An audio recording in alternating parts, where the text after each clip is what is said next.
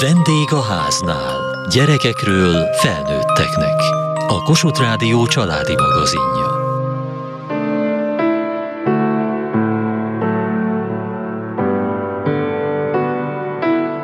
A múlt év legnagyobb hatású története volt számomra az övé. A pszichológia tudományának s azon belül a családterápia módszerének hatását érzékelteti azt, hogy saját épülésünk hogyan segíti kapcsolataink kiteljesedését is. Június 22-i adásunk ismétlését hallják.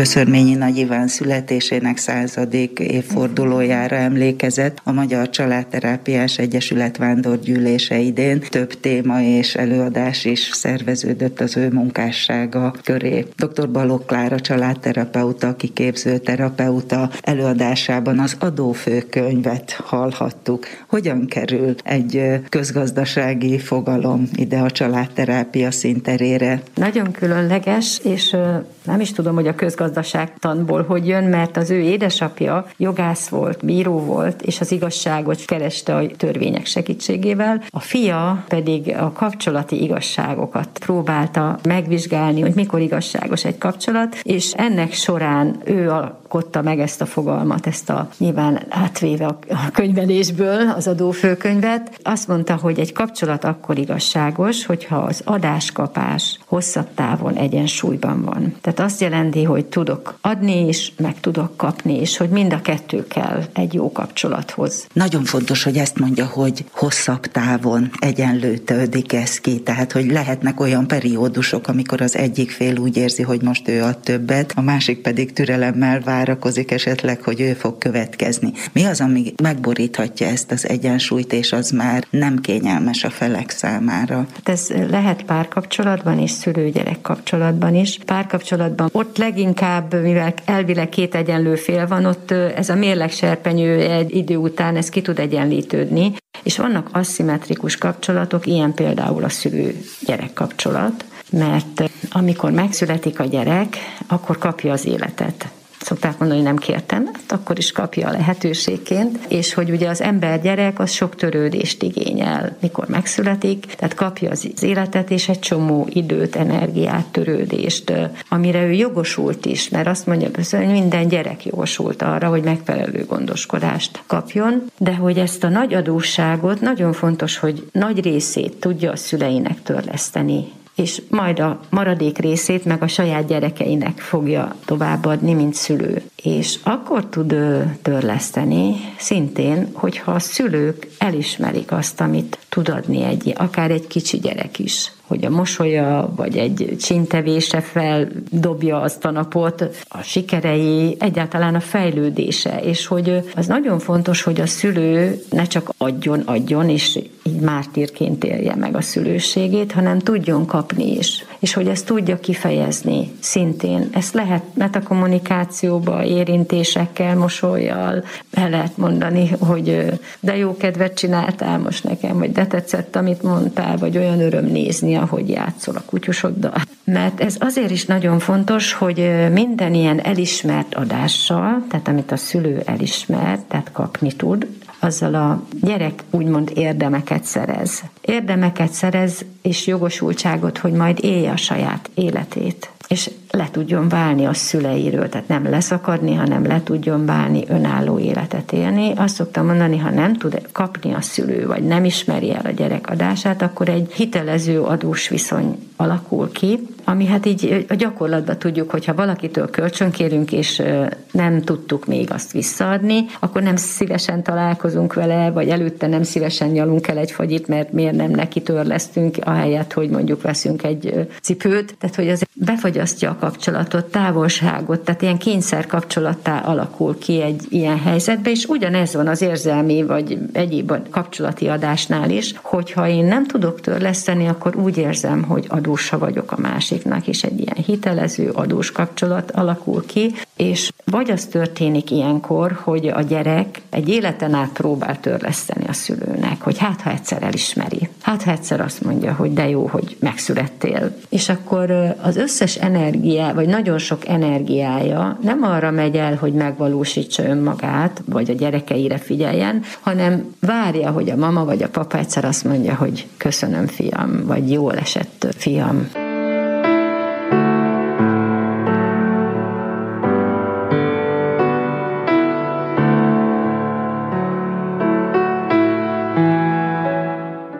Sokáig jártam Klári nénihez, és beszélgettünk a gyermekkoromról, beszélgettünk a, a mindennapjainkról, azzal kezdtük, és én szinte lárva arccal meséltem el a múltbeli dolgokat, amelyek történtek velem, hiszen megtanultam gyerekkoromban, hogy ez a tragédia, édesanyám halála, ez, ez az emberek számára nem egy tetszős téma. Tehát én nekem alkalmazkodni kellett. Én nagyon szerettem volna, hogy elfogadjanak, így ezért igyekeztem elbagatelizálni azt a tényt, hogy nekem édesanyám meghalt.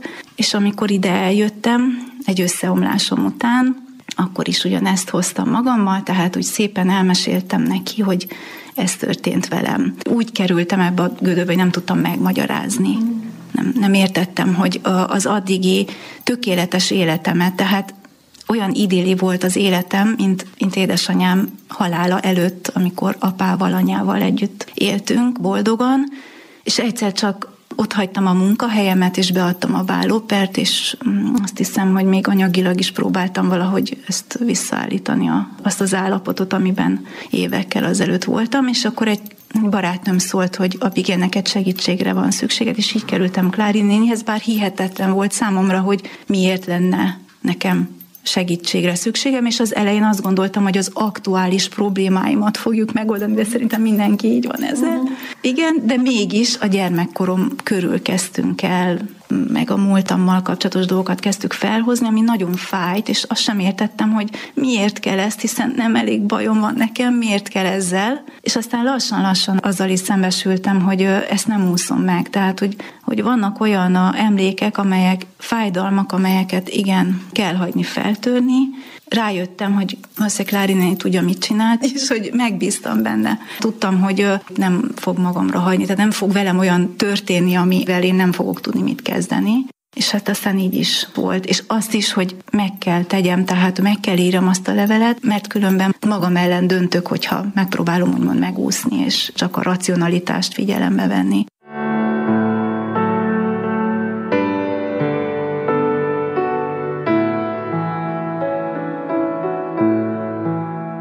Ha nem tud törleszteni abba a kapcsolatba, akkor tovább öröklődik ez a hitelező adós viszont, mert ő nem tud figyelni a saját gyerekeire. Dr. Balogh Klára családterapeuta, kiképző terapeuta.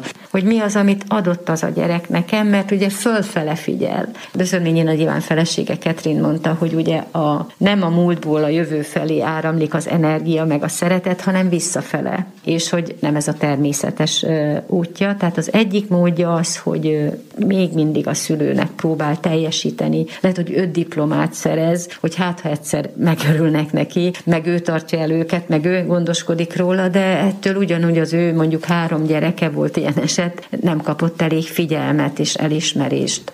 A másik formája, hogy úgymond destruktív jogosultságot szerez, vagy elhagyja a szülőt, azt mondja, jó, hát hogyha nem ismered el, akkor ott hagylak, és néha nem lehet érteni, hogy mert nem látogatja mondjuk a szülőt egy gyerek, lehet, hogy valami ilyen van a háttérben, de az is lehet, hogy túl sokat kap, tehát hogy megterhelik mindenféle anyagi javakkal, és aránytalan lesz, amit ő próbál ehhez képest adni, és a destruktív jogosultság azt jelenti, hogy vagy deviáns lesz, hogyha nem láttátok azt, amit nem ismertétek el, azt, amit én próbáltam adni, akkor majd olyasmiket csinálok, amit muszáj lesz látnotok, és akkor különböző devianciák lehetnek itt, vagy pedig elherdálja. Amit kapott, azt így elherdálja, akár lelkileg, akár anyagi dolgokat értünk ez alatt, és nem érti a szülő, hogy miért nem becsüli meg, miért nem hálás érte az a gyerek. És hogy néha csak annyi kellene, hogy összeülni és elismerni, hogy mennyire örültem, hogy megszülettél, hogy szülővé váltam, hogy ezáltal fejlődhettem.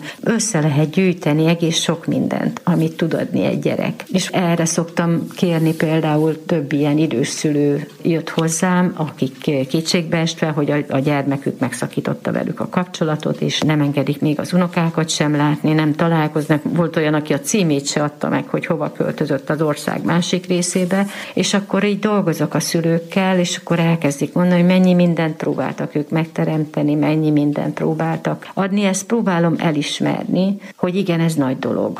De tudnak-e már arra figyelni, hogy vajon mit szeretne a gyerekük? Ugyanakkor, hogy ez a hálátlan gyerek mégis mit adott nekik, hogy próbálják összeírni. Kérem, hogyha összeírják, akkor jöjjenek el megint, és nézzük át. Mert gyakran tényleg azt érzik, hogy ugye milyen jó volt, mikor levittünk a tengerpartra, vagy ugye milyen jó volt, hogy te ilyen ruhába járattál, meg mi meg nem. És akkor én meg szoktam kérdezni, hogy és önnek milyen volt, hogy vihette ide a gyerekét, mit kapott ön ezáltal, hogy egy kicsit ez a hálát váró nyelvből átváltson hálát adóvá hogy szülőként ezt meg tudta teremteni, és a gyerek jól érezte benne magát, ezzel neki is adott. Ez inkább akkor a szülőknek fájdalmasabb? A gyerek is rosszul érzi magát, de ő ezeken az említett módokon próbálja elrendezni, hogy vagy folyamatosan próbálja valamivel fölhívni magára a figyelmét, még felnőtt korában is, vagy pedig teljesen eltávolodik. Nyilván mind a kettőben ugyanúgy feszültség van, de jellemzően nem ők jönnek önhöz de jönnek a gyerekek, mert nekik azért nagyon fájdalmas, és nagyon megakasztja őket. Előttük még ott van az élet jó része, és rengeteg feszültséget okoz, tehetetlenségérzést, hogy de mit, mit tudnánk tenni, vagy haraggal jönnek. Haraggal jönnek, hogy nem, azért se, és az nem jó.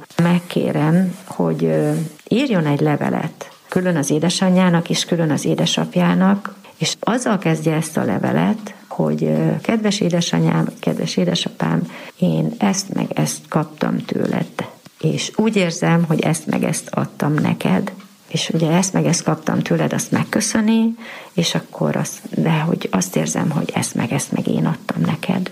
És ezt azért tartom nagyon fontosnak, hogy megírja, még csak a saját leltárában is, hogy akkor a lelkében egyensúly került, hogy tényleg adott de azért kérem, hogy kezdjék azzal, hogy mi az, amit ők kaptak, mert hogy a szülők nagyon gyakran azért nem tudnak elismerni, mert őket se ismerték ugye el, vagy nem kaptak elég figyelmet ők sem.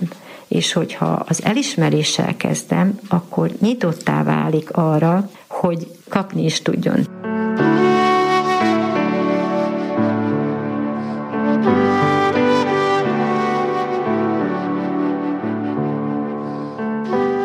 Most elolvasott itt egy levelet, amit néhány éve fogalmazott, az édesanyjának szól. Igen, azt a levelet teljes mértékben az édesanyámnak írtam, és amikor írtam, abban a pillanatban azt gondoltam, hogy felnőttként kezdem el a levelet, de gyakorlatilag az öt éves gyermek a belső énem írta, teljesen őszintén. A levél tartalmára nem emlékszem, de arra az érzelemre, amit én akkor a levél megírása közben éreztem, arra emlékszem a mai napig. Amikor írtam a levelet, képeket láttam, és megint megjelent előttem édesanyám halála. Átéreztem azt a fájdalmat, amit gyermekként megéltem. Tehát a fájdalmat, a kétségbeesést. Volt még egy érzelem, amit a levélben nem mertem leírni, viszont most, nem is tudom hány év után, felszínre sikerült hozni. Amikor édesanyám meghalt, én ezt végignéztem, sajnos ott voltam, amikor ő haldoklott, és egy adott pillanatban nevettem. Tehát édesapám próbálta megmenteni az életét, lélegeztette, próbálta újraéleszteni, és nem látott ki, és leszakította a függönyt, amikor félre akarta húzni, és én ebben a pillanatban elkezdtem nevetni. Lehet, hogy apa nem emlékszik rám, de hogy én ezt a nevetést, én ezt évekig hoztam. Tehát, hogy, hogy megengedhetetlennek tartottam, hogy én nevessek. Most igen, ismét tudok sírni. Azóta megbocsájtottam magamnak, hiszen egy öt éves gyermek nem, nem tudja az érzelmeit kordában tartani. Ugyanakkor azért nevettem, mert azt gondoltam, hogy játék. Azt gondoltam, hogy anya meg apa játszanak. Oh. és hogy mindjárt vége, és milyen vicces, apa még a letépte a függönyt is. Szegény édesapa nem tudom, mit érhetett át akkor, de szerintem nem is, ő nem figyelt rá, vagy nem vette észre. Én viszont azt gondoltam, hogy igen, tehát, hogy én nagyon sokáig tisztán emlékszem arra is, hogy ott ültem, és kacagtam a, az örömöt, a játékot, és a reményt, hogy ez csak egy játék. Mm. Felmerült ez a fel nem dolgozott szál, amit miután ismét átéltem, meg sirattam, tovább tudtam rajta lépni.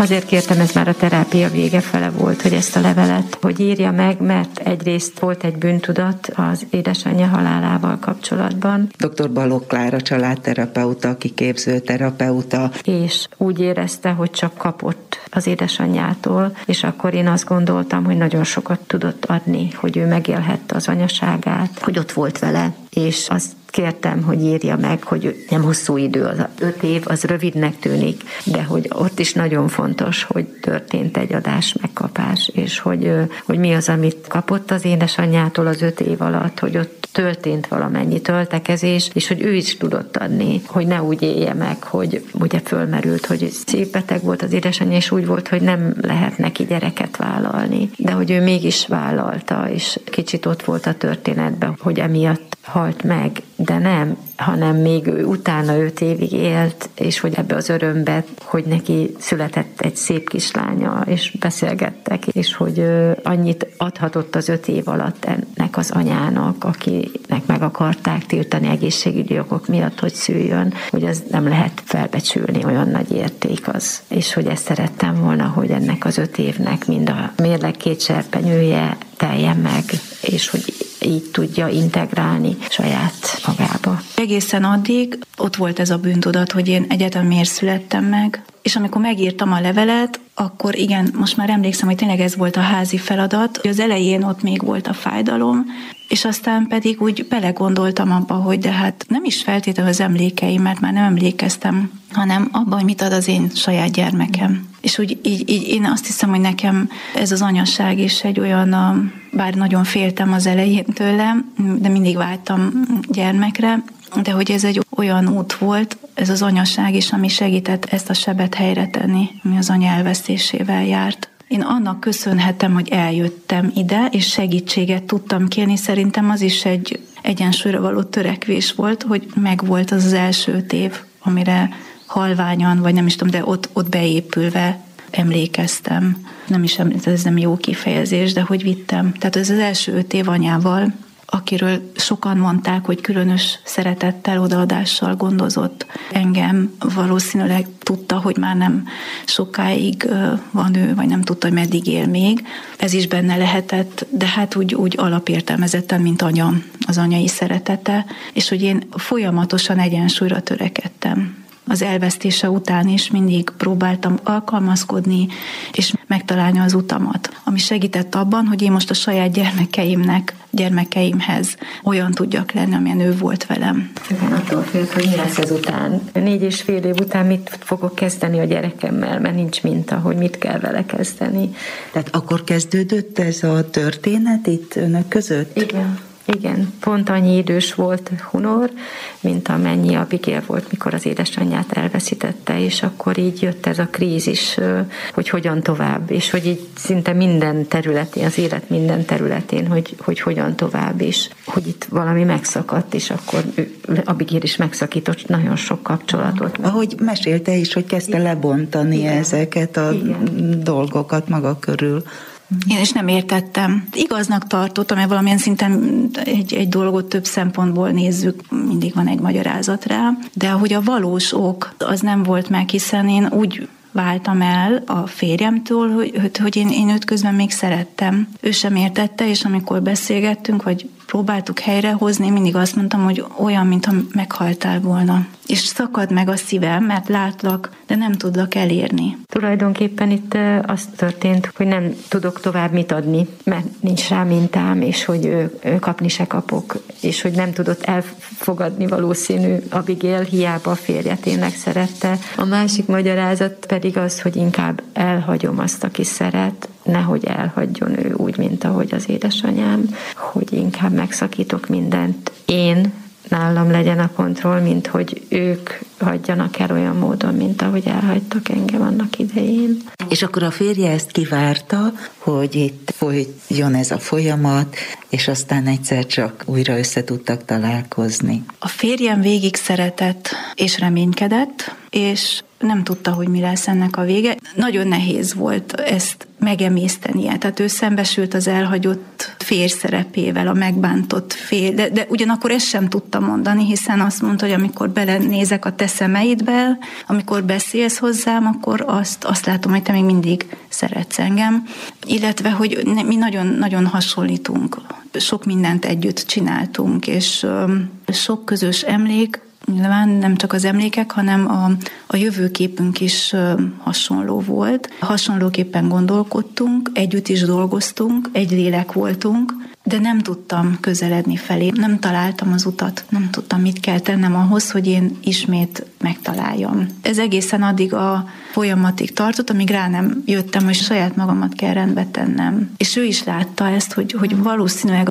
akkor lehet újra kezdeni, vagy újra tárgyalni ezt a dolgot, hogyha én, én leszek ismét, és nem egy öt éves gyermek, aki gyakorlatilag az is lehettem. Tehát az az öt éves gyermek nézett egy férfit, akihez nem tudtam már viszonyulni. És akkor hozott új vetületet a párkapcsolatunk, amikor én kikerültem ebből a, az öt éves énemből, és akkor ismét rá tudtam nézni, és felszínre tudtam hozni a felnőtt érzelmeimet. Reménykedett, ő nem, nem tudott engem elengedni, de mindenképp tiszteletben tartotta az én döntésemet, és elindultunk házat, és akkor, és akkor a férjem teljes mértékben mellém állt, úgy néztük, úgy rendeztük be, hogy én akkor itt fogok élni majd Hunorral, de azért mégiscsak ott volt a, kettőnk interakciója, tehát ez egy jó közös projekt volt, és mm. akkor így, igen. És akkor utána ezt újra egy párkapcsolat lett. Igen, igen, azóta is együtt vagyunk, ismét összeházasodtunk, és a második házasságunkból született még három gyermekünk, úgyhogy most jelenleg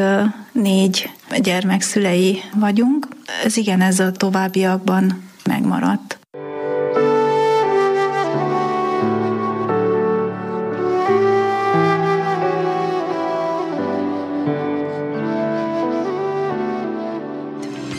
Műsorunkat még 60 napig meghallgathatják a Médiaklikken, a Vendégháznál oldalán. Várjuk leveleiket a vendégháznál kukac mtva.hu e-mail címen.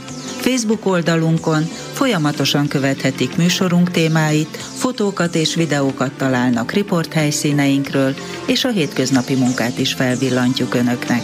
Elhangzott a Vendégháznál. A szerkesztő riporter Szendrei Edit. A gyártásvezető Mali Andrea, a felelős szerkesztő Hegyesi Gabriella.